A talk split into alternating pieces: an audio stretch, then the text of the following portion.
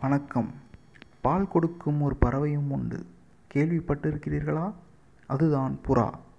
முட்டையிலிருந்து குஞ்சு வெளியே வந்ததும் தன் அழகு வழியாக புறா குஞ்சின் சிறிய வாயில் ஒரு திரவத்தை செலுத்தும். குஞ்சின் முதல் ஆகாரம் அது. பிற பறவைகள் இப்படி செய்வதில்லை. புறாக்கள் மிகவும் அமைதியானவை. வீடுகளில் கூண்டு இல்லாமலும் வளர்ப்பதற்கு ஏற்றவை. அவை தமக்குள் சண்டையிட்டுக் கொள்வதில்லை. சக புறாக்கள் மீது நேசம் கொண்டவை.